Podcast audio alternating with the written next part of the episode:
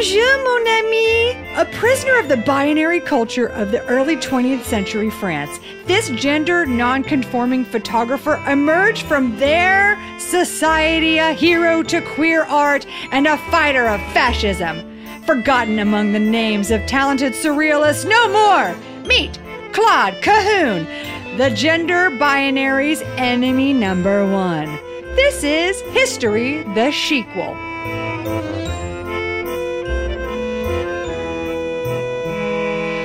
Georgia. Hi. Okay, I want to ask you a question. Yeah. When you are, and this is just me trying to get to know Yeah. the youth of America. Yeah. When you are sick in bed, Uh huh. it's school, it's school year, you're sick in bed. Okay. Okay. Okay. I don't know what your bedroom looks like. Garfield sheets. Of course. Yeah. I have a race car bed. You know. You can't read. you can't move. Wait. Why not? You, you're you're just so you're so sick you can't even hold a book. Okay. Okay, you can't do anything intellectual with your hands. Okay. You turn on what TV show to binge watch or movie? Oh my god. What's your feel good? What's your like? Oh, this will make me feel safe. Do you want the honest answer, or like a good answer? Because I want- Well, cause see, I'm trying to figure out how much of a garbage person you are. I'm a big garbage person. okay, tell me what it is. Okay, so this is I'm really gonna out myself. I might have to like. Because sometimes I watch Encino Man. No, it's worse than that. Okay. It's, yeah, you're gonna want to like have me leave. So, like in the middle of this junior year, I got super sick. I got the flu. Um, for like a week and a half, it was crazy, you know, because I'm afraid of shots, so I didn't get my flu shot. Uh huh. I understand. when it becomes a liquid dropper, call me. Yeah. Okay, I will. Um, and I watched Yummy Mummies of Melbourne, and I wanted to die the entire time. Hold on. Is this a Real Housewives thing? And that's no, it's the worse. Okay, it's- Yummy Mummies. It's called Yummy Mummies, and the whole premise is that they're all mummies and Australian and blonde, and that's kind of it. And they just run around and have brunch. And the big drama is there this girl, this woman, her name's Valentina. No, no, no. God, what's her You're name? thinking of Drag Race. yeah, I think I might be. okay, anyway. Victoria. I feel like Yeah, that's an something- Australian name. One of them is named Victoria. Of course. Yeah. Of course. And they just like talk about how successful they are and how much they love champagne. And I watched it for like Do they have jobs? Of course not. No.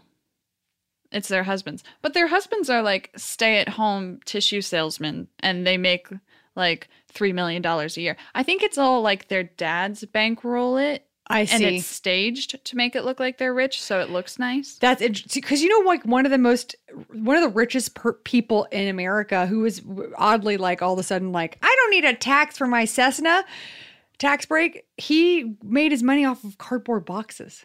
Oh. There's There's those people who invent like the tiny, like the weird go around part of the fidget spinners. Yeah, yeah, yeah. millionaires. Yeah. I assume.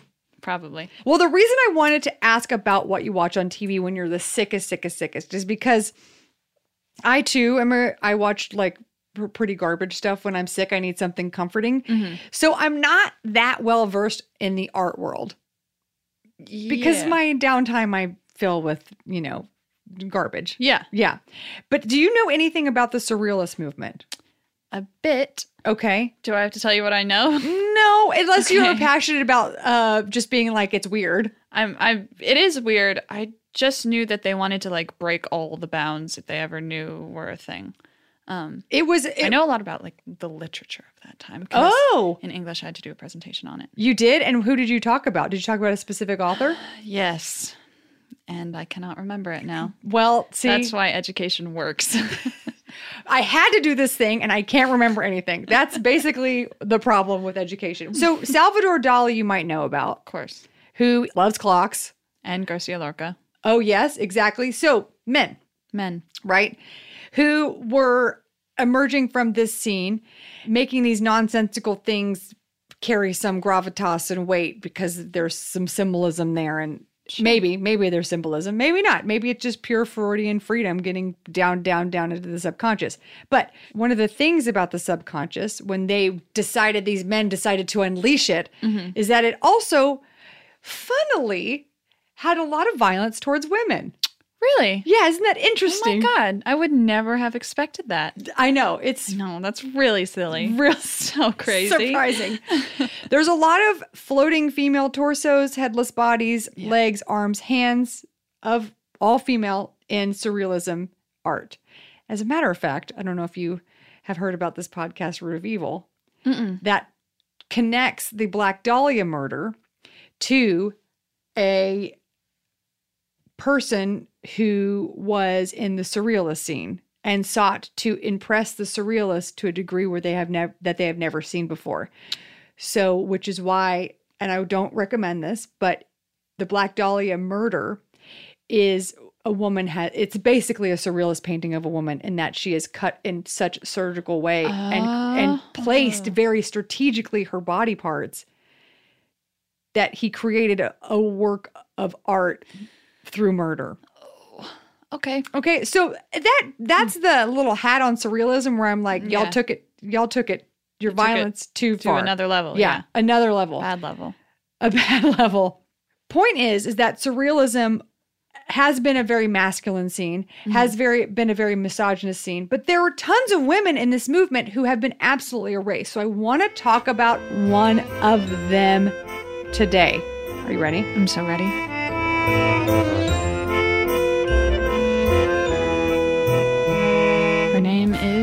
Claude Cahun, no L. It's been very impossible for Cahun. Cahun. Cahun. Yeah. Who was, do you want to guess nationality? French. Yes. Okay. Born on October 25th, 1884, in Paris, France. Which, yeah. Nobody's born in Paris. That's No- crazy. I know. They're all born where? It's all like stupid Americans. Uh, they're all born. I don't know. Outside of France. Yeah, outside of France. Um, she was born. Claude was not her given bor- her given name. Mm-hmm. Um, she was born Lucie Renee Mathilde Schwab, Mhm. a female, Mhm. but did not identify as a female. She had this to say about her gender. She said, Shuffle the cards. Masculine, feminine. It depends on the situation. Neuter is the only gender that always suits me. That's so crazy. Isn't that fantastic? So I don't know how I feel about that. I mean, I like the fluidity. I don't want to be neutered though.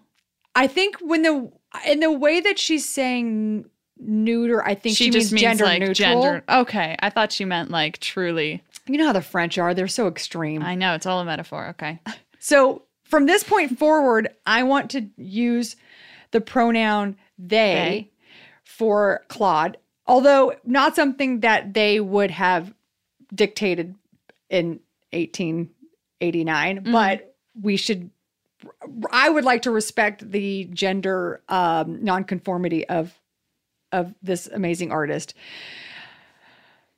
I I also think because scholars and historians also move freely between gender pronouns in, Mhm. in the in the way that they write about Claude Mhm. and um and I and and they were very ahead of their time, which is probably why you've never heard of them because Yeah, of the boundaries they were pushing. hmm Do you think that um do you feel like people are getting gender pronouns now?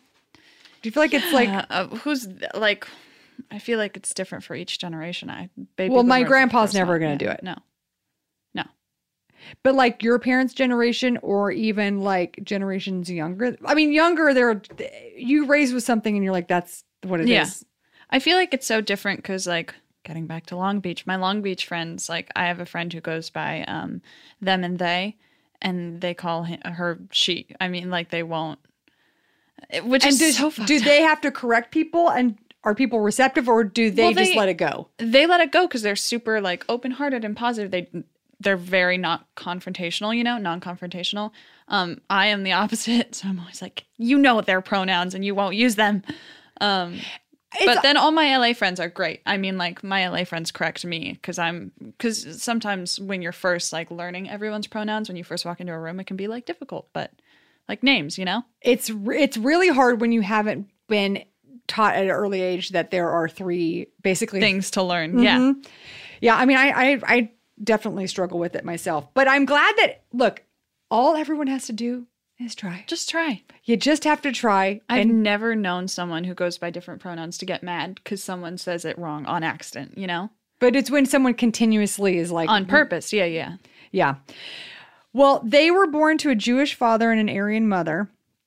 This is in Paris in the in the very beginning days of fascism. And on top of that, their mother was mentally ill mm-hmm. and did some things that were really fucked up in a way that I felt I feel almost give gave them more freedom later on to express their gender or not express gender. Mm-hmm. Their mom would say things like your nose would be perfect if Oh, your chin would be perfect if yeah. and that was their childhood. It was so bad, as a matter of fact, that their father, on their seventh birthday, said he was sorry for bringing them into the world. Oh, Can you imagine your dad saying that to you when you're seven? Oh my God. No. Oops. Oops, sorry. Oops. Jeez. This is, but I mean, as, as I see it, this is early lessons in how their existence in the world was disappointing to others. Yeah. And so when Gave you kind of a freedom, It is kind of a freedom. I mean, Yeah. there's two ways that can if that can affect you as a like as a kid. debilitating depression or freedom. Or fuck you, I'll do yeah. I'll do what I want. So anti-Semitism was on the rise as I as I mentioned. And here's the thing.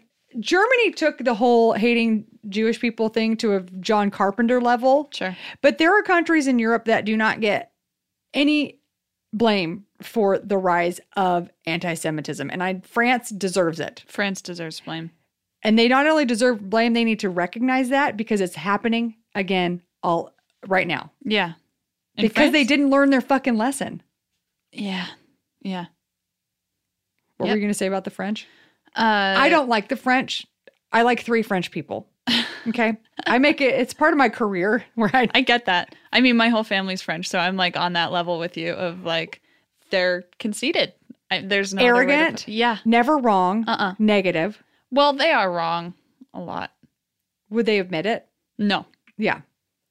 Just be cool. just be cool. France needs legalized marijuana. Oh, they would be so much better. I know. God, they would be so fun. Imagine. And just imagine. Just imagine. Well, listen to what happened to Claude Yeah. as a as a kid in school because they were Jewish, tied up to a tree by jump ropes by other children and oh, stoned with gravel. Oh my God. What date is this? This is the late this is the early 1900s, 1910 ish. Okay. Have you ever seen anything like that happen at your school? No. And just adults being like, "Well, The adult saw it and just someone let it be. oh, someone tied a Jew to the tree. Oh, well." My God.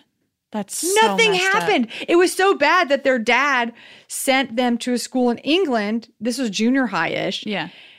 which was not much better, but Mm-hmm. at least secluded and in a place where there was some accountability. So they went to school in England, Mm-hmm. then came back to France before high school. And this is when teenage rage really set in. So you've got anti Semitism, you're back in the country that was absolutely shitty to you, and you're questioning your gender. So Claude began to dress like uh, less like a woman and more masculine, which was not acceptable during this time. And on top of that, their dad had done this like long con. I don't even know if it's a con, long game, played this long game where from the time that he recognized that his wife was mentally ill, instilled in Claude a carelessness about relationships and boys. So it's a weird thing to do to your biological daughter in that time when really your existence was y- your life was built to become a wife. Yeah. So Claude didn't have any of that because because their dad was afraid that History would repeat. What was his it? biological daughter would pass on the gene to mental illness. So wanted to just oh. cut out any possibility that they would marry Procreate, yeah. and procreate. Well, guess what happened? They married and procreated. No. They didn't marry. No, something really kind of magical. And I'm not saying that he encouraged same sex behavior from his daughter, his biological daughter, awesome. but that's what happened. That's so cool. So imagine you're like, your whole life you're being told boys don't matter. Mm-hmm. And you're also Jewish, so you're on the low end of the totem pole. You kind of don't give a fuck. You kind of have the freedom to do whatever you want because you're already getting shit on in so many different ways. Yeah. So Claude fell in love as a teenager with Suzanne Alberte Meherbes. That's not how you say her name. They fell in love as teenagers. And Claude's dad is like, oh shit, my daughter's dressing like a dude. Now she's she, They're he was a a woman. she's in love with her best Yeah. friend. What do I do? This Yeah. is a disaster. This is and, and we're Jewish. I feel like he would be cool with that. Isn't that what he's been preaching? Sort of. He okay, what he did was he went to Suzanne's dad, who was a doctor at the time, for uh-huh. advice. And this is what this doctor said. He said, Well, why don't you let Claude move in with us? So this doctor Wait, allows his daughter's what? girlfriend to move into the home with him. so that his daughter can stop sleeping with of- him. Yeah, that's the goal in mind. Well, I don't I don't understand the I don't understand if the With them, goal was sorry. just protection to have them together. Huh. or if the if it was so progressive that this doctor dad was like let them fuck in the house if they're if they're gonna fuck you might as well have them do it in the house i don't understand what it was but it was kind of someone's i mean that'd be my dream if i was in love with someone and then I Yeah. got to move in with them all the time and sleep in the same bed with them Yeah, that'd be nice. yeah so it gets more crazy so Nice. the doctor so claude is living with their girlfriend Uh, okay. in their girlfriend's house. Their girlfriend's dad dies, the doctor dies. Claude's dad marries the doctor's wife, What? and now guys, Claude and Suzanne are stepsisters. bigger social circle. Unacceptable. They're sisters now. They're sisters. So here's what that affords them they can go out in, In public, public. and touch each other's hair and hold each other's hands and kiss each other's faces, and everyone goes, Oh, Oh, look at sisterly love. jokes on society. Ooh. So they started collaborating and creating art together, writing queer books, exploring their um, imaginations and freedom through art. At a very young age, Claude officially changed their name to Claude, which in French is like Chris, so you don't know the gender, which I I, think that. is what she means by neuter. It's like there's you be the judge Yeah. right? Suzanne became Marcel Moore, and they began writing articles about homosexuality being acceptable and putting queer hope into the world. Aw. This is, I mean, pretty cool. Yeah. Um, they were pumping out all these texts, but while they're what they're best known for were self portraits. From 1912 to the 30s, they were filling the art world with gender questioning photographs. Eh, They were self portraits of Claude, assuming many different personas like aviator, dandy, doll, vamp, vampire, angel, Japanese puppet, whatever. They were just exploring their many masks. My favorite, and oh, one thing to, to do you know about this word, uh, this book, Art of Seeing? I think Yeah. it's called. Okay, so th- something to nod to that book. One of the things that they always did was in these portraits, they were always looking at the viewer, always making direct eye contact, never from a submissive place, never up above at someone else, always directly connecting with the person looking at the art. One of my favorite um, pictures, uh, portraits of Cahun, is um, them dressed as a bodybuilder, Mm-hmm. and their shirt reads, Don't kiss me, I'm in training. And it's brilliant. It's a brilliant series. I saw that's actually how I found out about about um, Claude. Mm-hmm. Their work was both political and personal and often undermined traditional concepts of really static gender roles. Mm-hmm. In their autobiography, Cahun shook the foundations and helped sow the seed for breaking down the binaries of gender. Aw. And, and by the way, real cool. if they were around today, it would be just as progressive. Yeah. They're They- way before their time. That's right. They weren't safe in Paris, um, either of them. Yeah, where'd they move to? There was yeah, because there was a backlash Yeah. in this freedom of thought. Do you know anything about something called appeal to order? It's appel of. de l'ordre. Sorry. Here's the thing. I took three years of French. Oh, you did? I'll never get it. Okay, there was something called the appeal to order, which was basically make France great again in the Ah, 20s. yes. I remember this. it was a backlash to surrealism, to free thought, Yeah. to ex- uh, expressing your emotions. Yeah. Basically, not being a stuffy, restrictive, you know, Square. square.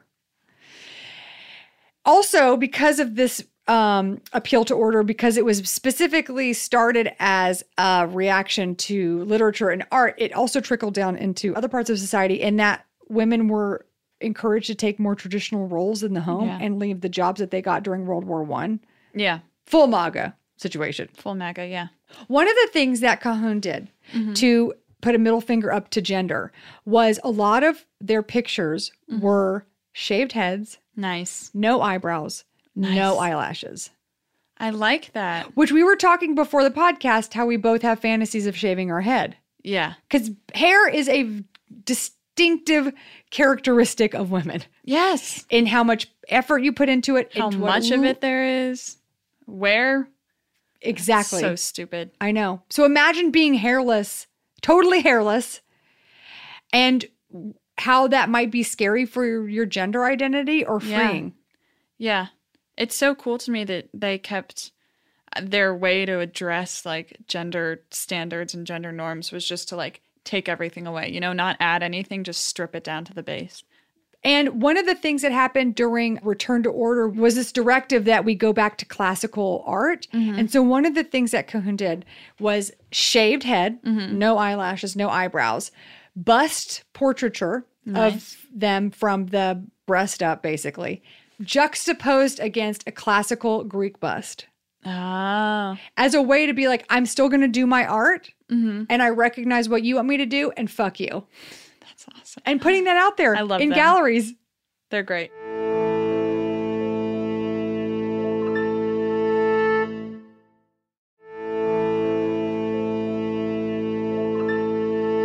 So they moved to Jersey. Have you ever heard of Jersey? I have. The Channel Island? Yeah. Okay, what do you know about it? Um, I just wrote a book about a guy who built a zoo there, and that's all that I know.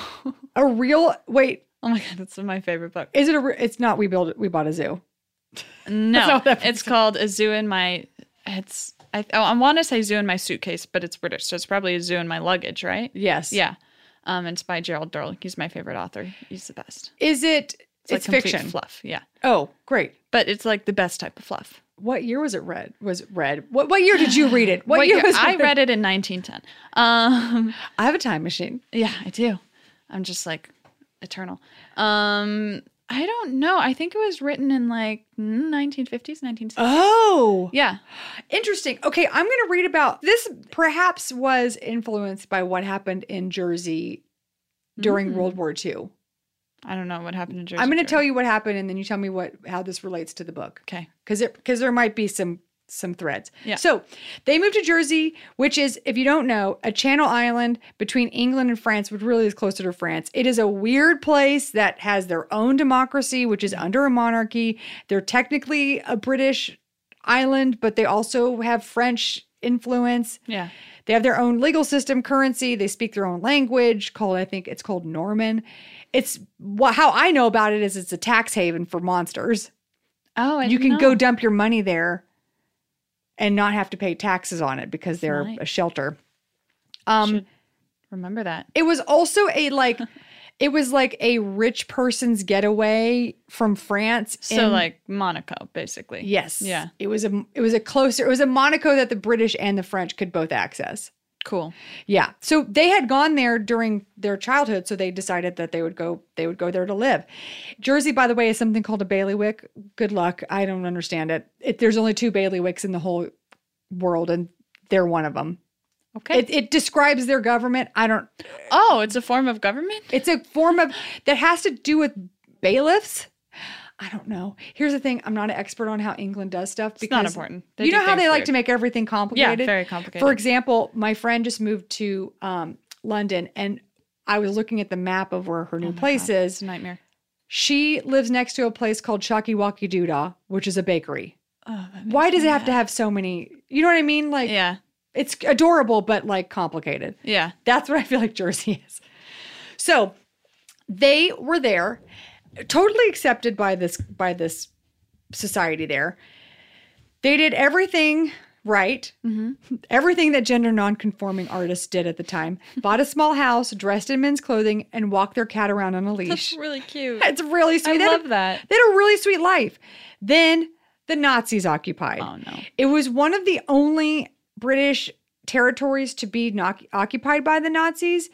And because it was an island, it was very He was either forgotten in the war, or I don't understand why it was allowed to be. Maybe because it was so close to France and France was occupied. I don't. I don't understand. But ba- basically, the Nazis were there, and there's two things that the Nazis don't like: Jewish people mm-hmm. and gay people. Yeah. and they happen to be two of those things. So what's pretty cool is that the whole town protected them. Oh. They just said they were sisters living together and nobody came for them. So, because they were two women, they started an art campaign to disrupt the Nazis on the island. Here's what they did.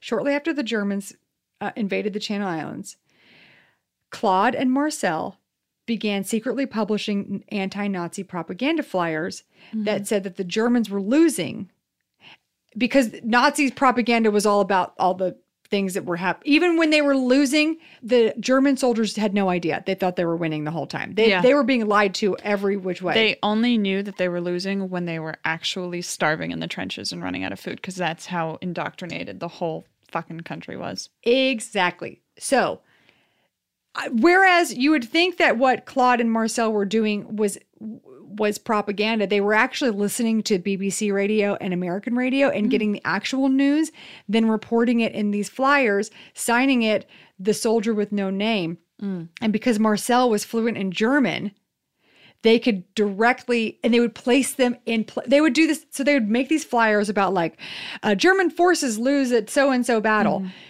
print it up put it in a cigarette box and leave it where they knew german soldiers hung out Oh, that's so they were cool. they were not only disseminating this like this It's genius. it's genius and Yeah. it's also like so subversive and probably they had a lot of fun doing it yeah. they would associate they would turn the news into poetry they would have pictures with it they were doing this all they were doing this so much and were going and, and no one suspected them that when the nazis occupied their own home they continued to do it under the nose of the nazis who were in their house now People underestimate underestimate women constantly. there's a lot of female spies from Yeah. civil war Yeah. world war one world War two because they're just like oh she's not capable of that Like something like 60% of Soviet spies were female and also crazy attractive, but that's so smart. I mean, yeah, you. I mean, you're using your gender to get Yeah. get something out of uh, your enemy.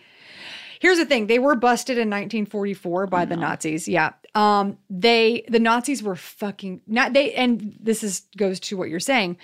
The Nazis were furious because the two women did it, and they couldn't believe that they fucking fell for it. In 1944, they went to jail. Their bank accounts were um, sequestered, whatever you call it, house and art confiscated. Actually, it was worse than their art just being confiscated. They destroyed their art, a lot of their mm-hmm. art.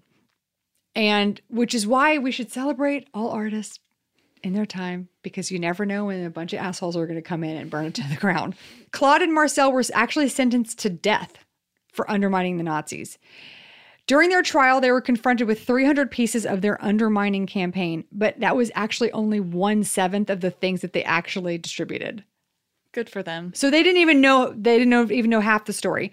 Now they weren't executed because the Nazis were afraid of public outcry because they were so beloved. so they were put in prison for a year in two different cells. Oh. In 1945, when the island was liberated, they were finally released. So they were released in 1945 when the island was liberated. And there's a photo of Claude after the war. Now, at the point when they had moved to Jersey, they started, uh, both of them started wearing female clothes again because they were just concerned about the backlash. Um, to some degree, they were still, it was still dipping into the masculine. But Sure. in this picture, Claude is in women's clothing, and in her mouth, like a cigarette, is an insignia from a German guard's uniform. it is hard. She's biting into her captive's identifying label.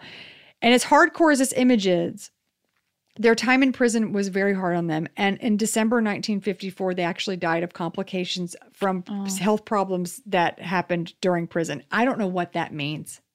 I don't know what happened in prison. They probably got like an immune thing. Like, what, what's the thing that everyone in LA has? Typhus? No. Yeah. Oh, I'm sure. All like Yeah. name it. name it, they had it. It wasn't until Marcel's death in 1972 when many of Claude's art was auctioned off that anybody started researching their Who art. they were? Yeah. So French writer Francois Leperlier was prompted to dig deeper into who they were. His biographical works are the only ones available on Claude Cahun. Um, and since and even though Cahun's uh, work has been an intermittent battleground inside the art world, with feminist and leftist art historians quabbling over their proper place in the narrative. And because no one cared to pay attention in the first place, there will be no settling of this argument because Aw. we don't have the information. Um, why was an artist that was this progressive ahead of their time so neglected? Cahun was one of the few biologically female artists who actively participated in surrealism during its most vibrant years. They're, they call um, the women who were lost the lost generation. Um, they're they're this is just surrealism. I'm sure this is problematic of any art movement.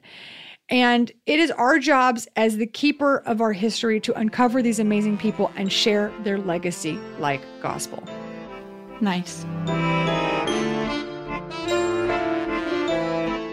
Okay, Georgia, now we, like Claude Cahun, mm-hmm. distribute propaganda about our subject today to the youth of the world. I'm going to read you a situation. This is your favorite part of the show, I know. it. Yeah, I love this part. I'm going to read you a situation you might find yourself in, and then you're going to respond in a very heavy handed way Okay. to insert Claude Cahun into everyday conversation. Are you ready? Excited. Yeah. Okay. Boy, some of these are long. This is actually a transcript from me hanging out with my friends. A lot of people don't know that, but it is. Directly, Yeah. I spy on you. Yeah.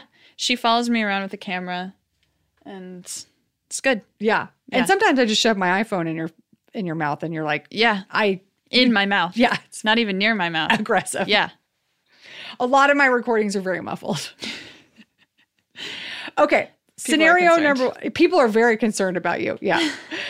Scenario number one, you're at a Buffalo Wild Wings, as you always are. Yep. Do you know what that is even? No, nope. Okay, Buffalo. I feel like it has the same energy as Hooters. Yes, it's Okay. Hooters without the um, Hooters. Yeah, Sure. it's Hooters light. uh, you're there, and the bathrooms are gender binary. You find the manager, Scrople Stephen.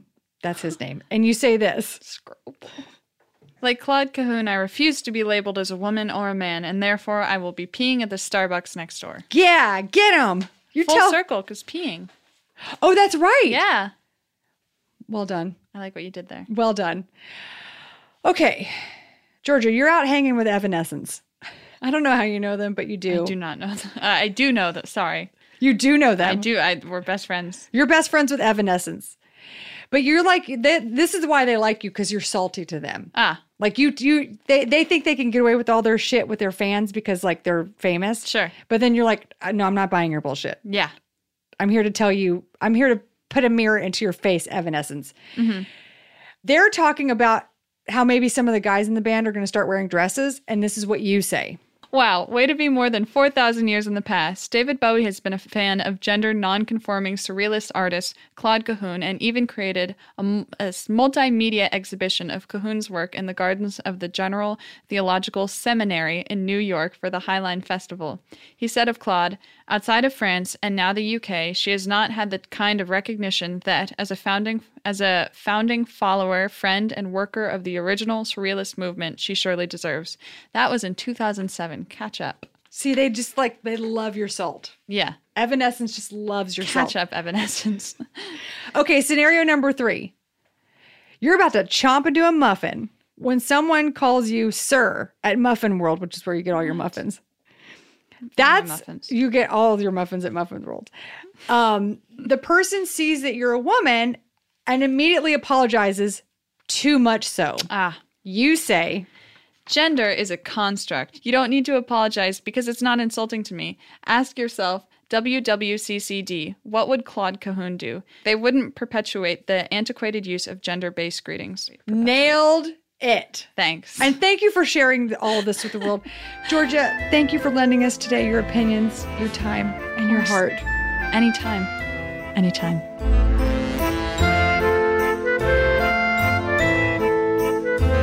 History the Sequel is built on the backs of amazing dead women who created the opportunities you have today.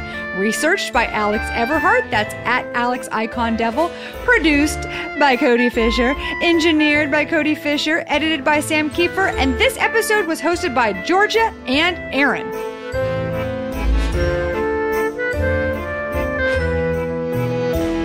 So someone like Cahun really gets in there and opens that up and starts to interrogate the woman as the object of the male gaze and as a, as a lesbian uh, woman in her own life, one imagines that on some level this was conscious or unconscious, that she's presenting a queer subject who kind of, again, ruptures this, not only the bourgeois norms, but the surrealist norms. Bye, guys. Thank you.